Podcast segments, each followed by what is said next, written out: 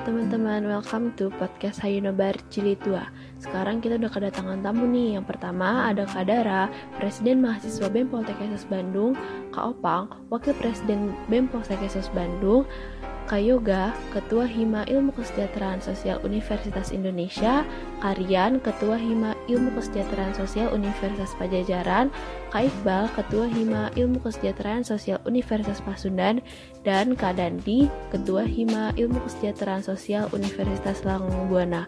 Kira-kira di podcast ini kita bakal bahas apa aja ya? Langsung aja, check this out. Saya Anissa Aulia, saya sebagai moderator dalam podcast kali ini uh, buat teman-teman uh, kegiatan ini akan kami record jadi akan dipublikasikan juga di podcastnya BEM Poltekkes Bandung.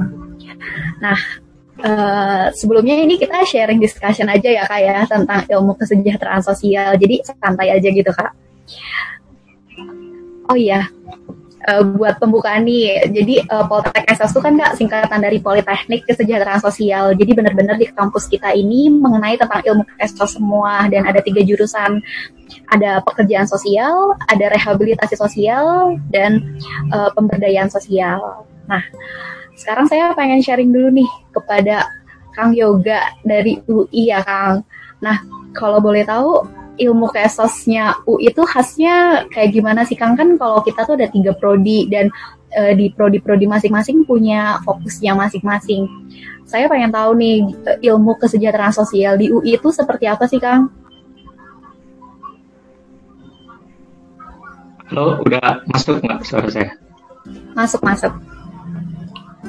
Oke, um, sebelumnya uh, saya minta maaf jika nanti ada beberapa pertanyaan yang mungkin nggak bisa dijawab. Sebenarnya saya bukan uh, orang yang uh, pantas lah untuk membicarakan kasus UI kayak gitu. Banyak teman-teman saya yang lain yang bisa menjelaskannya lebih baik. Uh, tapi sepengalaman saya, hal yang paling digaungkan oleh uh, Mas dan Mbak dosen di kasus UI adalah uh, general practice sih. Jadi di mungkin uh, berbeda dengan Poltek Kesos, mungkin ada yang di UGM yang uh, ada penjurusan tersendiri terkait uh, bidang ilmu di Kesos itu sendiri. Sedangkan kalau di uh, Kesos UI itu kita uh, semuanya dipelajari. Uh, mungkin pembedaan peminatannya itu kita yang milih sendiri gitu, bukan disediakan oleh uh, program studi. Nah, jadi untuk tiga bidang itu antara lain bidang mikro, mezo, dan makro. Mikro itu individu dan keluarga, mezo itu lingkupnya komunitas, dan makro itu lingkupnya adalah kebijakan. Mungkin yang uh, paling kami soroti dari kasus adalah kita belajar semuanya dan setiap mahasiswanya diberikan kebebasan untuk memilih minat isu. Isu itu banyak, ada lingkungan, isu anak, isu lansia, dan sebagainya macam. Dan juga milih lingkup yang tiga tadi mau mikro, mikro, mezo atau makro. Nah mereka bisa memilih hal tersebut sebenarnya dimulai dari semester 5 eh semester 6 deh sorry. Semester 6 itu uh, banyak uh, mata kuliah pilihan yang menjurus ke isu dan juga lingkup yang kita mau sih. Kayak misalkan ada kesos untuk lansia, kesos anak, kesos lingkungan, terus ada dimensi sosial dan ekonomi bagi kesejahteraan sosial, terus ada uh, manajemen sumber daya manusia bagi organisasi pelayanan kemanusiaan dan dan itu baru bisa didapat di semester 6. Nah, mungkin itu sih khasnya UI. Jadi kita dipilih, dibebaskan oleh dosen untuk memilih lingkup dan juga isu yang ingin kita dalami. Mungkin seperti itu. Oh baik, uh, Ah, aku mau nanya nih Kang, berarti dalam pembahasan materinya sendiri, kan kalau kita tuh di, di 4 lebih ke praktisi ya Kang. Nah, kalau di UI sendiri itu seperti apa Kang? Apakah dari sudut pandang yang dari teorinya apa lebih mendalam daripada praktisi atau seperti apa Kang? Uh, sejauh pengalaman saya selama lima semester sih standar ya. Semester 1 sampai 4 tuh lebih banyak teori dan mulai semester 5 dan seterusnya mulai banyak prakteknya tapi yang uh, sejauh saya pahami sih uh, seimbang lah antara praktek dan juga teori. Cuma karena lagi pandemi gini ya semester lima ini jadinya nggak bisa terlalu banyak berpraktek gitu sih. Oke, baik. Nah, kalau dari Kang Dandi sendiri di Unla itu seperti apa, Kang? Apakah lebih mirip ke UI atau ke Esas? Izin ya. Uh, Enggak. Mohon, mohon maaf nih ya kalau misalkan agak sedikit berisik ya.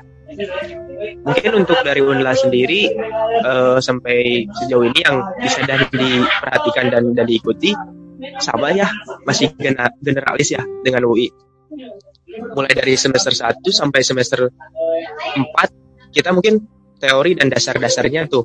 Nah, mungkin untuk semester 5 kita nanti bisa bisa milih gitu. Nanti praktek mulai dari mikro di semester 5 dan 6 7 nanti bisa milih gitu. Kita itu nanti bisa ke anak, bisa ke lansia, bisa bener-bener ke apa eh, yang lainnya lah. Masih generalis kayak gitu. Gak jauh beda sih dengan tadi dari UI ya dari Kang Yoga bilang gitu. Ya beda jauh gitu. Untuk dari Unla kayak gitu sih. Mungkin panjang lebarnya tadi udah dijelasin sama Kang Yoga lah sama gitu. Terima kasih Baik, jadi uh, hampir kebanyakan sebagai peksos generalis ya Kang ya. Nah, Karena kalau saya lebih ke mikro, saya rehabilitasi sosial. Ah, kalau buat Kang Iqbal nih dari Unpas gimana Kang? Oke, jadi kalau di kami itu kan kesejahteraan sosialnya di menginduknya ke Fakultas Ilmu Sosial Ilmu Politik. Nah, jadi di kami pun itu belajar ilmu politik, filsafat, uh, ideologi.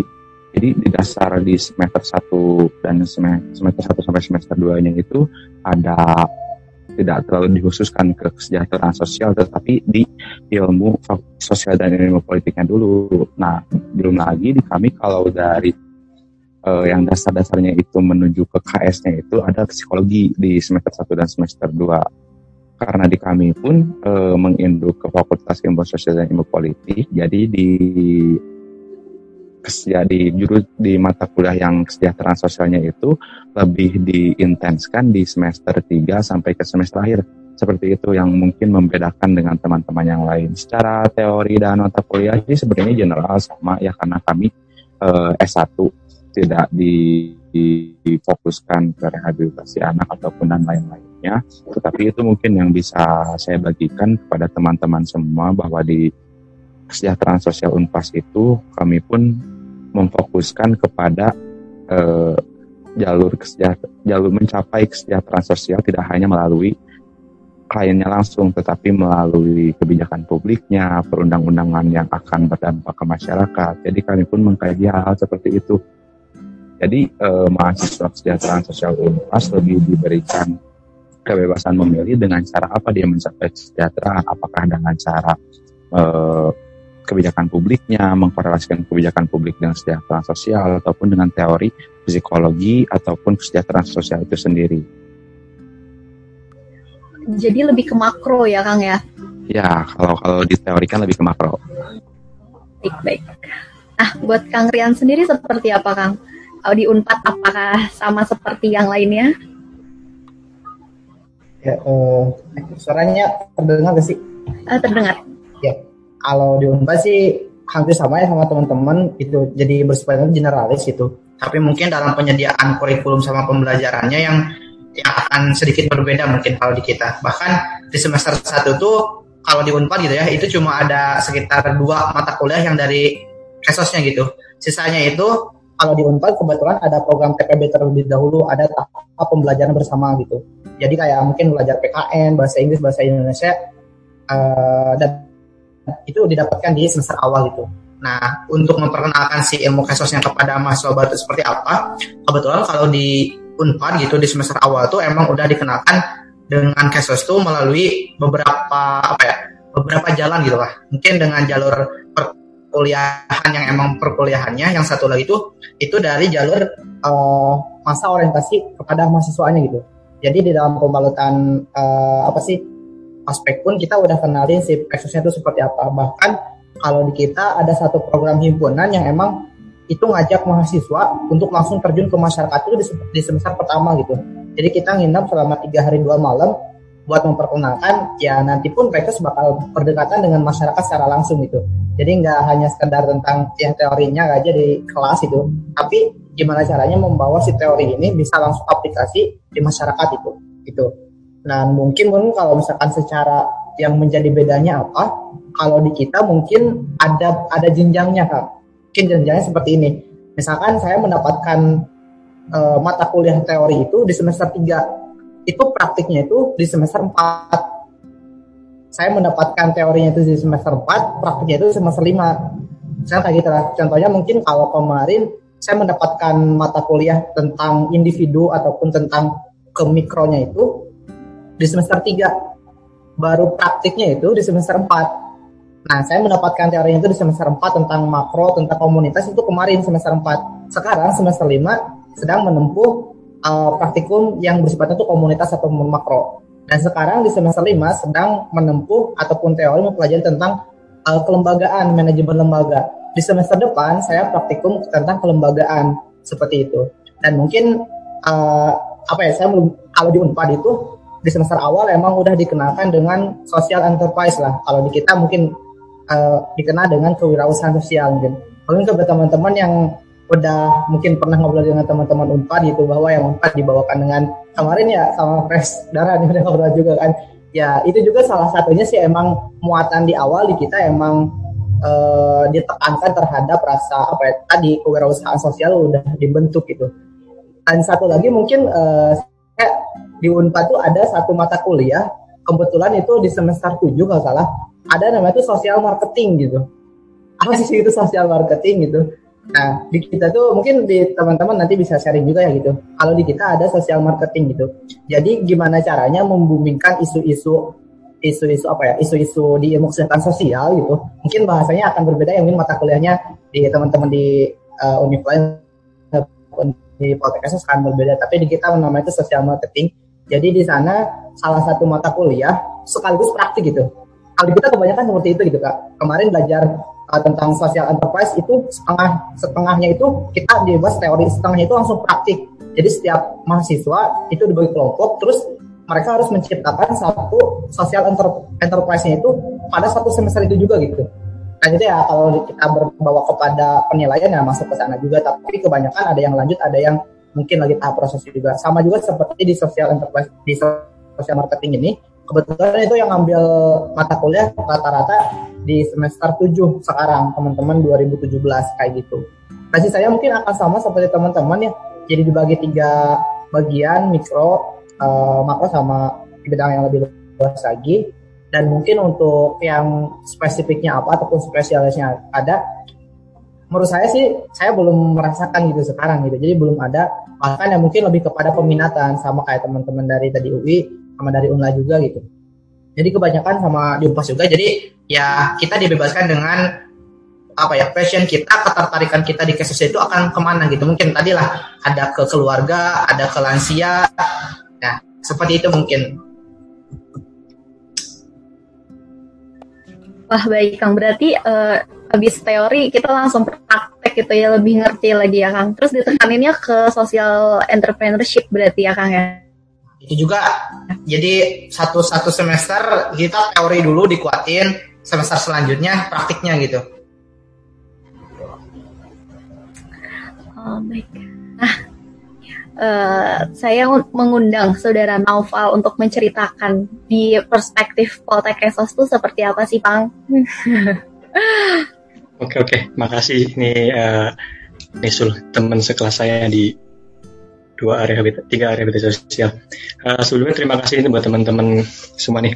Uh, sebelum mungkin disclaimer dulu ya, uh, barangkali uh, walaupun mungkin dalam kesempatan kali ini saya mewakili teman-teman di Poltekkes Bandung untuk memaparkan beberapa pengalaman belajar di Poltekkes Bandung, tapi saya rasa ada teman-teman yang lebih punya inilah punya daya untuk uh, memaparkan secara lebih. Toh di sini juga ada teman-teman yang uh, sudah berpraktikum juga nanti mungkin bisa ditambahkan sama teman-teman yang lain mungkin nanti uh, saya menjelaskan secara kulit-kulitnya aja, ntar bisa dijelaskan dan tambahkan sama teman-teman yang lain. Jadi mungkin kalau ditanya soal ciri khas dan perbedaan dari kampus Politeknik Bandung ya, utamanya dalam dalam uh, metodologi studi, secara secara fundamental mungkin perbedaannya jelas uh, mungkin kalau teman-teman di universitas uh, lebih banyak berbicara tentang teori karena karena karena backgroundnya adalah sarjana ya. Kalau kalau di kami adalah D4 uh, vokasional. Jadi uh, secara praktik mungkin lebih lebih ditekankan seperti itu kemudian yang uh, perbedaan yang secara secara lebih kelihatan lagi mungkin di kampus Poltekkes Bandung ini sudah ada uh, tiga jurusan yang nantinya akan mewadahi tiap-tiap uh, settingnya gitu ada tiap ada jurusan rehabilitasi sosial kemudian pemberdayaan pemberdayaan dan perlindungan sosial, kemudian ada pekerjaan sosial. Dan ketiga jurusan ini nantinya akan mengarahkan tiap-tiap mahasiswanya ke setting-setting yang berbeda. Ketika kita berbicara tentang rehabilitasi sosial, uh, kita akan berbicara tentang setting setting mikro. Kemudian kita jika berbicara tentang uh, perlindungan dan, dan pemberdayaan sosial akan berbicara tentang setting meso, meso atau makro. Kemudian jika pekerjaan sosial kita akan berbicara tentang setting setting makro atau setting yang lebih luas. Untuk uh, pembelajaran sendiri mungkin kalau kalau pembelajaran sendiri mungkin nggak jauh beda sama teman-teman di sini. Dari semester 1 sama semester sampai semester 3 atau 3 atau 4 kurang lebih akan diajarkan tentang uh, mata kuliah mata kuliah yang sifatnya basic dan dan dasar gitu seperti mungkin uh, sosiologi, psikologi, kemudian sistem hukum Indonesia atau uh, PKN itu kalau di ini ya. Kemudian kalau kita beralih ke semester berikutnya ada semester 2 sampai semester 3 ada uh, ada mata kuliah-mata kuliah yang mungkin um, mulai mulai naik um, grade-nya gitu. Ada misal kayak ekonomi kesejahteraan dan mata kuliah-mata kuliah di uh, semester-semester awal ini nggak nggak nggak bisa dilepaskan dengan semester berikutnya karena karena menjadi satu satu apa namanya satu dasar untuk ke, untuk beralih ke semester berikutnya. Ketika kita berbicara tentang semester berikutnya, kita akan kita akan menemui mata kuliah mata kuliah yang, yang lebih terperinci lagi, misal seperti uh, metode penelitian, kemudian kemudian yang lainnya MHSO dan dan sebagainya.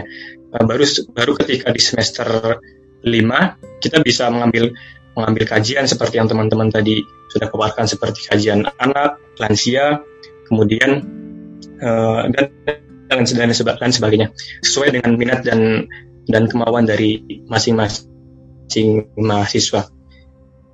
Kalau kalau mungkin dari teman-teman di Poltekkes seperti itu ya. Iya, baik Bang. Apakah teman-teman Poltekkes ada yang ingin menambahkan pemaparan dari Opang tadi? Apa Teh Alif udah cukup? Baik. Nah, sekarang pertanyaan yang kedua, Kang. Di uh, saat kita berbicara tentang Poltekkes, otomatis itu ada prospek kerja ya Kang ya di mana pun universitasnya. Nah di Poltekkes sendiri itu lebih ditekankan kepada pekerja sosial secara praktisi, di mana kita membantu pelayanan-pelayanan sosial langsung. Uh, oleh karena itu banyak tugas-tugas mengobservasi ataupun mewawancara klien seperti itu Kang. Nah buat di Akang sendiri saat kita berbicara tentang ini loh prospek kerja kalian eh, kuliah di ilmu kesos tuh ini loh. Nah itu seperti apa Kang? Dan uh, sudut pandang tentang pekerja sosial tuh yang sekarang mulai booming ya kan, mulai hangat-hangat di pembicaraan itu seperti apa sih Kang? Boleh nih kepada siapa nih Akang yang ingin berbicara? yang ingin sharing, terutama ingin sharing dulu. Bagaimana di kuliahnya itu seperti apa sih?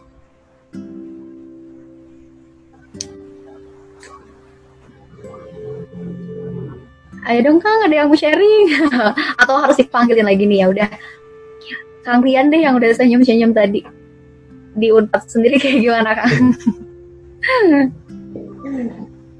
Iya, kalau dikatakan tentang prospek kerja ya kan deh semuanya gitu. Mungkin uh, dok bukan doktrin pertama ya. Pengenalan pertama adalah ketika masuk ke masa orientasi di mahasiswa lah gitu. Jadi targetannya ke sana. Jadi uh, jadi sebelum ke apa ya sebelum dari dosen ataupun dari bahkan dari prodi pun mengarahkannya uh, saya lebih banyak mengenal tentang prospek kerja itu lebih banyak dari alumni gitu sebenarnya dari alumni dari masa pengenalan terhadap kampus pengenalan terhadap jurusan gitu uh, karena mungkin kalau dari kampus sampai saat ini gitu yang saya rasakan gitu lah secara pribadi sebagai mahasiswa pun masih bersifatnya itu pengenalan bahwa nanti akan seperti ini gitu loh. Dan contohnya mungkin dalam bidang setting mikro pasti akan gak bakal jauh dengan ya jadi konselor lah ataupun di mana ataupun tentang HRD ke sana gitu. Ataupun tentang setting makro hari ini mezo hari ini di berkembang komunitas karena basicnya itu dari ada komdevnya gitu. Ya bagabak lagi jadi menjadi CSR seperti itu. Ataupun yang nanti di setting lembaga ya teman-teman bisa jadi uh, ataupun menjadi bahkan membentuk satu momen ketika nanti ya khususnya sih pengennya kayak teman-teman lah gitu lebih praktisi nanti akan sini ke sini ke sini gitu.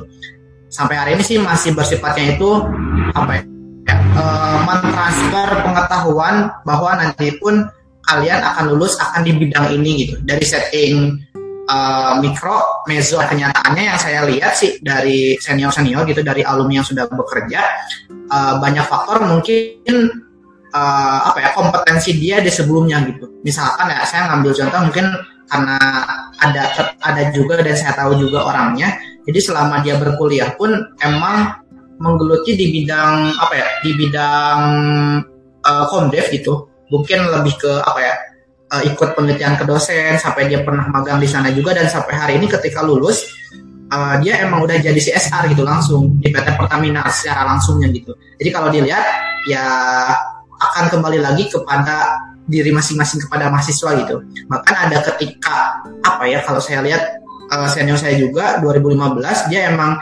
uh, tertarik kepada isu perempuan gitu.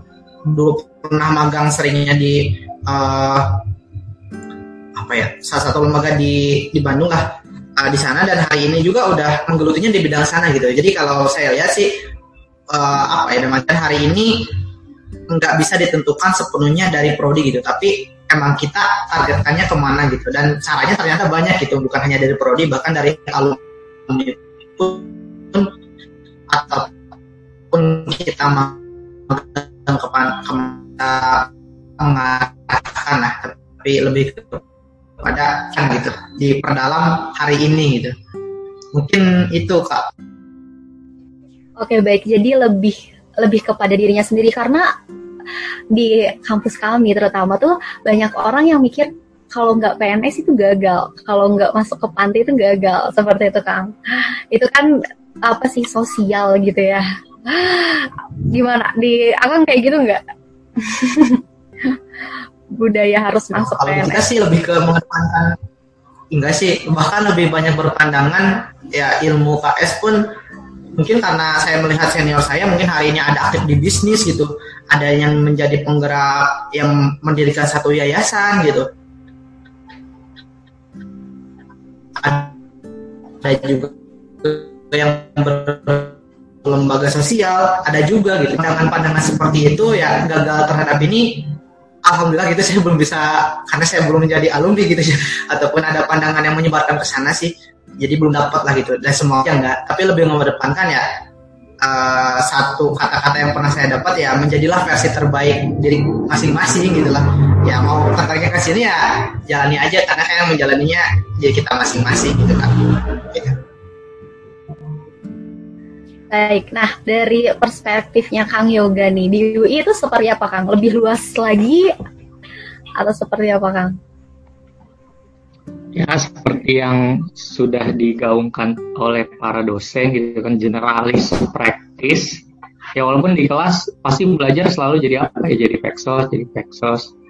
Nah pun uh, jadi peksos juga ternyata luas. Peksos apa? Peksos, peksos anak, peksos lansia, peksos uh, bahkan eksos di bidang industri pun ada gitu. Nah, uh, saking banyak ya, saking general practice-nya, teman-teman di UI itu bahkan sampai bingung gitu, wah mau jadi apa nih? Karena ya pilihannya yang ditawarkan oleh dosen gitu ya, ya lu jadi eksos gitu kan, lu di kesos, sarjana kesos, jadi pekerja sosial. Dan ya banyak teman-teman yang mungkin masih menganggap remeh gitu loh dalam eksos ya yang benar tadi kata uh, Mbak moderator ini tadi ya kerja di panti jadi PNS ya. Bahkan banyak yang nggak mau seperti itu gitu. Yang uh, menjadi pekerja yang turun langsung menghadapi klien. Tetapi kenyataannya uh, memang benar nggak uh, kata Mas Rian tadi uh, alumni kesos itu nggak cuma bekerja di bidang itu aja gitu.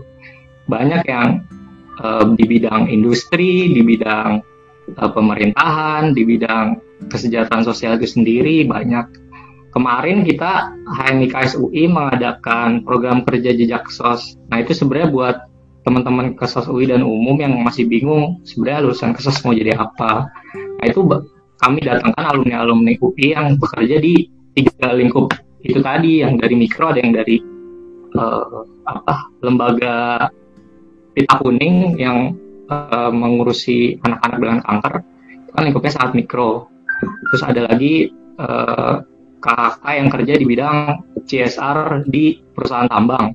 Nah, itu kan untuk lingkup mezo. Terus ada yang bekerja di NGO Rimbawan Muda Indonesia yang turun langsung ke masyarakat adat seperti itu. Dan di bidang makronya kita juga mengundang salah satu alumni yang sering banget diomongin oleh teman-teman UI itu kerja di UNICEF Indonesia. Dia bekerja sebagai uh, kalau nggak salah yang membuat kebijakannya di UNICEF kalau tidak salah. Nah itu sebenarnya uh, itu yang ingin HMIKS UI jawab keraguan buat teman-teman kesos UI terutama dan juga kesos di seluruh Indonesia bahwasanya uh, banyak loh bidang pekerjaan yang bisa kita ambil nggak cuma untuk jadi peksos. Ya karena itu tadi peksos masih dianggap sebelah mata karena juga undang-undang terkait pekerjaannya baru disain kemarin tuh. Kebetulan saya juga datang ke waktu pengesahannya. Ya ya itu sih masih apa ya banyak yang sebenarnya tidak ingin menjadi peksos berbeda dengan tadi kalau peksos malah pengen gitu kan jadi peksos gitu. Kalau kalau di sini mah kebanyakan sih enggak. Gitu sih. Luas banget lagi cakupannya. Tapi banget tadi gimana kita mengatasi bahwa uh, mahasiswa tuh biar gitu ya biar nggak ragu lagi untuk kuliah di ilmu kesosnya juga. Nah kalau dari sudut pandangnya Kak Iqbal nih gimana Kang?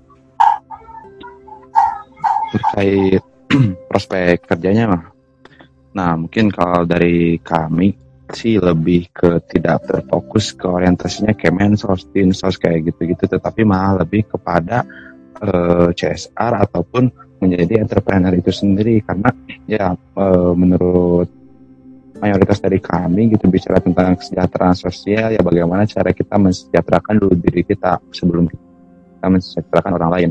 Nah, otomatis dah kalau jika kita menjadi entrepreneur kita bisa membuka lapangan kerja dan bangun kesejahteraan sosial di situ. Itu sih kalau menurut saya. Tetapi ada juga yang terfokus kepada pemerintahan yaitu seperti PNS di Dinsos ataupun di Kemensos itu sendiri. Tetapi ya balik lagi ke obrolan saya yang pertama tidak terlalu fokus kepada menjadi pekerja sosial itu apa. Karena beberapa dari kami pun di angkatan-angkatan apalagi angkatan-angkatan yang menuju kelulusan itu ketika kami ngobrol dengan mayoritas dari mereka, ya mereka pun tidak ada ketertarikan khusus untuk menjadi pekerja sosialnya yang asli seperti yang didefinisikan di mata kuliah-mata kuliah sebelumnya gitu. Adapun cakupannya yang lebih luas, kalaupun mau men bekerja di ranah yang pekerjaan sosial itu lebih ke yang internasionalnya atau di UNICEF-nya. Nah kebetulan ada dosen kami pun dari yang bekerja di UNICEF itu Ibu Yuce, terus ada yang dari Dirjen Kemensos itu Pak Edi. Nah, justru mereka yang menjadi acuan-acuan dari kami. Tetapi yang masih dicita-citakan oleh mahasiswa Kesos Unpas itu adalah bagaimana kita mensejahterakan dulu diri kita sebelum kita mensejahterakan orang lain, yaitu salah satunya melalui entrepreneurship seperti itu. Wow, mensejahterakan orang lain tapi mensejahterakan dulu diri kita ya, betul, ya, betul, melalui betul, entrepreneurship. Betul. Oke, nah dari keadaan ini menurut Kak Dandi itu seperti apa Kang prospek uh, kuliah di ilmu kesos? Kalau yang Dandi ikutin uh, dan yang Dandi perhatikan untuk saat ini mungkin ketika masuk uh, kesejahteraan sosial nih, masuk ilmu kesejahteraan sosial mungkin orang-orang masih beranggapan ya kita bakal jadi PNS kerja di Dinsos atau di Kemensos. Nah, kalau di sendiri ketika nanti semester 3 eh, mahasiswanya lebih dikenalkan kecakupan yang lebih luas. Ada namanya skuter diskusi rutin ilmu kesejahteraan sosial. Nah di situ tuh kami mengenalkan ke mahasiswa-mahasiswa yang masih beranggapan tentang ilmu kesejahteraan sosial itu perspektifnya masih kerja PNS dan Peksos. Kita di situ di di program kerja skuter itu mengundang uh, kayak rumah cemara, lembaga hak lembaga advokasi hak anak, lembaga ABH di situ kita sharing mengenal nanti tuh uh, ketika kita sharing dengan lembaga-lembaga kayak gitu tuh membuat bakal terbuka gitu. Oh ternyata kerjanya seperti ini seperti ini. Nah mengubah pers uh, perspektif uh, nya itu seperti itu. Dan nanti tuh ada praktikum. Praktik praktik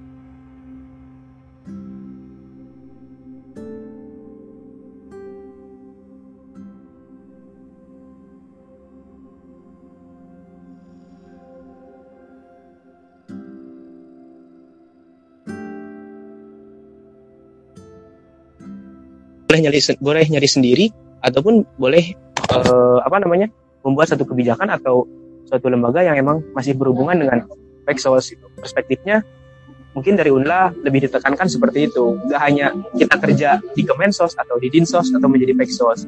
Kayak gitu sih kalau di Unla. Wah, baik. Terima kasih Kang Dandi Nah, sekarang saya ingin bertanya ke perspektif langsung dari mahasiswa Poltekkes yang udah ujung semester. Sebentar lagi datang ke dunia nyata. Silakan kepada Teh Dara. Oke, ini rada di ini dulu ya sama Nisul ya. Diingetin kalau udah tua gitu kan. Oke, oke. Sebelumnya makasih nih teman-teman udah pada sharing gitu kan. Saya pun walaupun udah udah tua gitu ya, udah tingkat akhir sekarang gitu kan teman-teman, tapi pastinya apa yang saya sampaikan juga berupa perspektif dari seorang alit gitu kan. Belum tentu apa yang saya sampaikan juga perspektif dari keseluruhan mahasiswa Poltek SS gitu kan teman-teman. Sama lah kayak yang teman-teman sampaikan tadi gitu. Nah, kalau dari uh, perspektif atau apa yang saya pelajari di kampus sendiri juga hasil dari diskusi-diskusi sharing sama teman-teman di Poltek Keso sendiri gitu kan karena uh, teman-teman kan Presma juga gitu kan jadi sering sharing sama mahasiswa mau nggak mau gitu kan teman-teman. Nah jadi alhamdulillah dapat banyak perspektif juga dari teman-teman mahasiswa Poltek Esos di mana mungkin kalau teman-teman tahu Esos sendiri kan ini ada di bawah uh, Kementerian Sosial gitu kan teman-teman. Uh, di mana dianggap sebagai sekolah kedinasan kadang ada yang ngira sekolah ikatan dinas. Nah itu yang mengira tidak hanya dari luar bahkan dari uh, dalam sendiri masih banyak nih. Karena uh, digaungkan sebagai sekolah kedinasan di bawah Kemensos. Masih ada beberapa atau mungkin bisa dibilang 50% dari mahasiswa Poltek sendiri berpikir kalau prospek kerjanya ini jadi PNS gitu kan teman-teman. Masih banyak yang berpikiran seperti itu. Padahal kalau kita bicara soal prospek kerja dari jurusan Kesos jurusan apalagi kalau di kita itu ada tiga jurusan kan teman-teman. Jurusan Peksos rehabilitasi sosial dan Linda Yasos itu cakupan kerjanya sangat luas gitu kan teman-teman. Mulai dari Peksos Peksos ada settingnya lagi. Ada peksos industri ada peksos anak dan lain sebagainya gitu kan. Teman-teman di resa sendiri juga teman-teman uh, mahasiswa res, eh, resos ini bisa fokus nanti untuk uh, penanganan masalah individu kayak jadi konselor dan lain sebagainya gitu kan teman-teman. Kalau misalkan dari Linda Yasa sendiri kan nanti bisa uh, bergelut di kegiatan-kegiatan pemberdayaan atau komdev gitu kan teman-teman kalau dari Linda Yasa sendiri gitu. Nah jadi sebenarnya kalau bicara prospek kerja dari jurusan kesos baik itu pekerja sosial, kesos, re rehabilitasi sosial Linda Yasos itu sangatlah luas gitu kan teman-teman. Tinggal gimana kita kayak yang tadi kalau nggak salah yang nyampein Mas Rian atau siapa gitu ya. Uh, ada yang bilang bahwasanya ya kita punya potensi masing-masing gitu kan. Kita punya uh, minat dan uh, apa namanya konsen kita masing-masing mau ke arah mana. Yang penting uh, ilmu kesejahteraan sosial ini sebenarnya bisa kita pakai di mana aja gitu kan teman-teman. Kalau kata ke Mas Yoga kan tadi bahkan di UI sendiri anak-anak uh, UI itu banyak yang nggak mau jadi peksas gitu kan teman-teman. Nah, uh, tapi uh, apa namanya ilmu-ilmu yang kita dapat itu ya tetap bisa kita pakai gitu kan untuk di profesi lainnya juga kayak gitu. Jadi kalau uh, ini juga jadi pembahasan yang kemarin-kemarin juga sama teman-teman uh, pada punya program kerja gitu kan untuk undang alumninya tentang prospek kerja jurusan kita ini ke mana gitu kan. Di Poltekkes pun begitu teman-teman karena kita juga masih berusaha untuk nge-brainwash dan uh, apa namanya ngebuka pikirannya mahasiswa Poltekkes sendiri gitu kan teman-teman yang kuliah di jurusan kesos bahwasanya ilmu kita ini bisa uh, cakupan kerjanya itu sebenarnya luas gitu teman-teman. Gak hanya sebatas PNS gak sebatas jadi peksos gak sebatas uh, apa namanya untuk uh, milih beberapa setting yang ada di peksos aja gitu tapi jauh lebih luas daripada itu. Mungkin gitu sih teman-teman dari aku. Thank you Terima kasih Teh Alit. Nah, mungkin ini adalah PR buat kita semua ya, terutama kepada influence-influence di masing-masing kampus biar mahasiswa tuh nggak insecure jadi pekerja sosial, mahasiswa tuh nggak ngeremehin pekerja sosial, karena kita tuh banyak uh, pekerjaan ya yang bisa kita garap tidak hanya sebagai PNS. Nah, balik ke situasi sekarang nih ya Kang ya. Masa pandemik itu saya melihat di Instagram itu banyak sekali tentang lebih ke uh, jurusan-jurusan psikolog merajalela di mana mereka membantu uh, masyarakat di mana yang ngalamin pandemik ini terutama di mental health. Nah, menurut Akang sendiri, apakah bisa pekerja sosial masuk ke dalam peranan tersebut sebagai konselor kah atau sebagai orang yang membantu masyarakat dalam menghadapi uh, pandemi ini atau seperti apa Kang? Nah, siapa nih yang ingin berdiskusi terlebih dahulu? Boleh saya nih. Oh, boleh Kang. Iqbal, silakan. Jadi kalau perspektif saya nih, ini di secara tarik lurusnya, perspektif apakah pekerja sosial bisa masuk ke psikologi gitu ya. Nah mungkin ini sangat-sangat bisa karena di kami pun atau mungkin di apa di teman-teman yang lain pun belajar psikologi, tetapi di psikologi tidak bisa uh, masuk ke ranahnya kesejahteraan sosial. Yang menjadi pembedanya adalah ketika kesejahteraan sosial bisa masuk tidak hanya menangani individu tetapi keluarganya dan psikososialnya. Tetapi psikologi hanya fokus terhadap korban atau kliennya. Nah, mungkin di kesejahteraan sosial bisa masuk ke ranah tersebut karena psikologi karena di kami pun kita belajar asesmen, konseling, terus bagaimana tata caranya dari mulai uh, kontak pertama hingga kontak akhir sampai menemukan solusi permasalahannya itu kita bisa e, menanganinya. Di sisi lain kita juga tidak menangani si korban atau kliennya kita, tetapi kita menangani keluarganya, memberi motivasinya seperti apa, lalu lingkungan ruang lingkup korban itu seperti apa. Nah mungkin itu yang membedakan antara PKS apakah bisa masuk di psikologi itu sangat-sangat bisa, tetapi ada beberapa hal di psikologi yang tidak masuk karena pekerja sosial seperti itu kalau menurut saya. Jadi Pexos bisa ini ya kak, bisa ngedampingin langsung masyarakat di dalam mental health yang sekarang lagi booming-boomingnya karena pandemik ya kak ya? Oh bisa bisa. Bahwa uh, uh, kami pun dari Himakas gitu himpunannya uh, kemarin-kemarin mengadakan mitigasi bencana yang isinya mental health. Itu bencana bencana longsor sih tetapi kalau diluaskan lagi kan itu sama-sama suatu bencana ya dengan COVID ini. Saya rasa itu sangat-sangat bisa dan sangat-sangat dibutuhkan tetapi entah kenapa sampai sekarang saya juga belum kepikiran pemerintah tidak sampai berfokus pada hal-hal itu bantuan sosial setelah korupsi tetapi tidak ada penanganan-penanganan yang terkait eh, korbannya gitu perasaan korbannya mental healthnya karena ya percuma saja ketika pemerintah menggaung-gaungkan pembangunan ekonomi setelah pandemi tetapi mental dari masyarakatnya tidak dibangun dengan mental yang adaptif saya rasa itu tidak akan menjadi solusi seperti itu. Uh, baik, saya setuju banget sama Kak Iqbal ya. Sebenarnya Pexos tuh punya peran, tapi belum ada yang ngegagasinnya tuh ya Kang ya. Nah, buat Kang Yoga nih, menurut Kang Yoga itu seperti apa Kang? Peran Pexos di masa pandemi ini tuh harusnya seperti apa Kang? Sorry. Ya, tadi pertanyaannya apa? Pexos atau mahasiswa ya? Mahasiswa dalam bidang ilmu kesejahteraan sosial, Kak? Oke. Okay.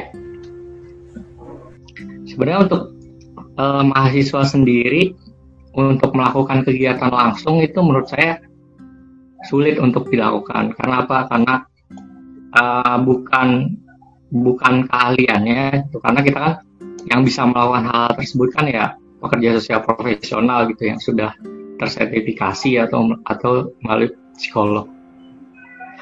Menurut saya sih peran mahasiswa ya bisa sebagai ya katanya sih agent of change ya. Cuman change-nya menurut saya bisa melalui ini sih uh, penyebaran isu-isu terkait pandemi ini kayak misalkan uh, sosialisasi 3M, terus uh, gimana tadi benar kata Mas Dandi ya kalau nggak salah uh, apa sosialisasi tentang mental health gitu. Mungkin hal-hal seperti itu yang bisa dilakukan oleh uh, mahasiswa ya melalui kegiatan-kegiatan kemahasiswaan gitu dengan mengundang kalangan-kalangan profesional. Ya selain itu sih untuk mencegah pandemi sendiri sama seperti masyarakat Indonesia pada umumnya ya kita menerapkan hal-hal yang sudah menjadi anjuran pemerintah dan WHO jaga jarak, hindari kerumunan, pakai masker gitu kan, selalu membawa hand sanitizer jika keluar rumah gitu. Selain itu juga kalau bisa ya segala kegiatan yang tidak diperlukan untuk keluar rumah dan atau segala kegiatan yang bisa dilakukan di rumah melalui online ya laksanakan di di online gitu. Jangan sampai uh, memaksakan dengan mengadakan kegiatan langsung kayak gitu. Nah itu kan salah satu bentuk apa ya malah kontra kontra dengan apa yang ingin dicapai gitu inginnya pandemi cepat berakhir tapi kenyataannya malah tetap melakukan kegiatan-kegiatan langsung yang uh, kurang terbukti gitu protokol kesehatannya apakah dijalankan dengan baik apa enggak. Menurut saya itu sih yang bisa dilakukan oleh mahasiswa. Kesos terutama ya karena kan isu kesehatan nih sangat pastilah kita dapat itu isu kesehatan kayak gitu. jadi lebih sebagai support dari kebijakan pemerintah ya Kang ya? Nah, Ya, ikut mensosialisasikan dan menggaungkan isu-isu kesehatan pandemi. Nah, kalau menurut Kang Rian itu seperti apa, Kang? Itu sama ya kayak mahasiswa dalam peran di kala pandemi kayak gini bukan sih? Maksudnya? Ya, mahasiswa yang backgroundnya tuh ilmu kesos, Kang. Ya, kalau, kalau menurut saya sih peran dan kontribusinya akan tetap ada sih sekecil apa pun gitu. Ya, pada akhirnya mah kalau menurut saya dalam artian ya eh, mahasiswa yang udah dibekalin ilmu kesos khususnya lah minimal untuk penanggulangan terhadap dampak si COVID ini terhadap diri sendiri lah gitu. Mungkin kan kita juga sering mungkin ya rasa lebih apa ya lebih stres, lebih jenuh, lebih apa pun dan bersifatnya itu individual lah. Mungkin ilmu-ilmu kesosnya bisa bisa dipakai untuk diri sendiri gitu, minimal untuk diri sendiri lah. Karena kan ya tetap aja kita pun merasakan dampaknya secara langsung gitu dari adanya pandemi kayak gini. Eh, paling kayak tadi ya isu-isu mental health mungkin bisa menyerang aja ke, ke kita gitu, bukan kepada orang lain gitu. Walaupun ya eh, apa ya bentukannya nggak seperti wah ketika terbayang mental health apa gitu misalkan yang lebih daripada mungkin penyakit-penyakit kayak stres yang berlebihan, khawatir yang berlebihan, mungkin teman-teman juga yang lebih ke setting mikro udah udah tau lah kayak, kayak penanganan lebih kekhawatiran berlebihan itu kayak gimana gitu. Yang keduanya mungkin ya kepada keluarga kita lah gitu. Mungkin ya keluarga yang terdampak dengan tadilah mungkin ekonomi dari ekonomi itu bisa menyebabkan apa ya stres itu marah-marah gak jelas itu nah itu kan mungkin lah kita bisa mengingatkan juga jangan terlalu kayak gini kayak gini gitu khawatir berlebihan kan ada ya kayak gitu mungkin kalau awal-awal di kala pandemi kan gitu ya wah takut ke mana-mana kayak gini kayak gini ya. Tetap kan prinsipnya gimana caranya ya membuat yang asalnya khawatir berlebihan menjadi tenang gitu. Di ya kalau kata Mas Yoga tadi ya terkait dengan kebijakan pemerintah kita tetap mendukung gitu. Karena kan itu salah satu bentuk eh, apa ya dalam artian salah satu bentuk jalan untuk menanggulangi adanya si pandemi kayak gini gitu lah. Mungkin kayak gitu sih pandangan saya akan dari mahasiswa akan tetap ada kontribusinya gitu. Minimal untuk diri sendiri keluarga kalau emang bisa bersifatnya langsung ke masyarakat gitu. Secara offline lah kayak gitu. Jadi bersifat lah ya mungkin dari beberapa pergerakan yang bersifatnya itu secara online gitu ya. Pengingatan terhadap mental health udah banyak gitu. Bahkan mungkin bukan hanya dari apa ya bukan hanya dari kesos ataupun book gitu. Tapi mereka-mereka yang punya ketertarikan terhadap mental health ini itu sangat banyak gitu. Mungkin dari kita bukan membandingkan sih jatuhnya kepada apa ya kolaborasi lah gitu. Karena kan teknik intervensi dari dari psikologi mungkin akan berbeda dengan teknik intervensinya dari ilmu kesejahteraan sosial gitu. Kan seperti itu sih. Mungkin pandangan saya ya, ya kayak gitu gitu. Karena saya pun merasakannya lah. Ada dampaknya ke pribadi ada dampaknya ke orang tua. Ada mungkin ya lebih ke edukasi dari apa yang kita bisa lah mungkin kayak gitu kak terus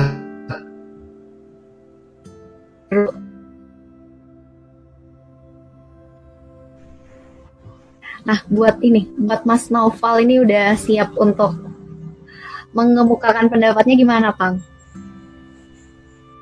Ya, eh, makasih Nisul. Jadi mungkin pertanyaannya terkait ini ya peran aktif seorang mahasiswa, utamanya mungkin mahasiswa mahasiswa kesehatan sosial ya di masa pandemi ini ya. Karena kita mesti emang sadar betul ya karena pandemi ini benar-benar mengguncang gitu kan. Dan ini bukan bukan waktu yang sebentar gitu kan. Nah, eh, peran serta peran mahasiswa kesejahteraan sosial dalam masa pandemi ini mungkin kalau aku bisa lihat tentu ini ya tentu kalau tadi disebut oleh uh, tadi Bang Yoga dan Bang Rian tadi tentu sangat sangat, sangat sentral lah ya. Utamanya dalam dalam penanganan sendiri kemudian ke keluarga lah.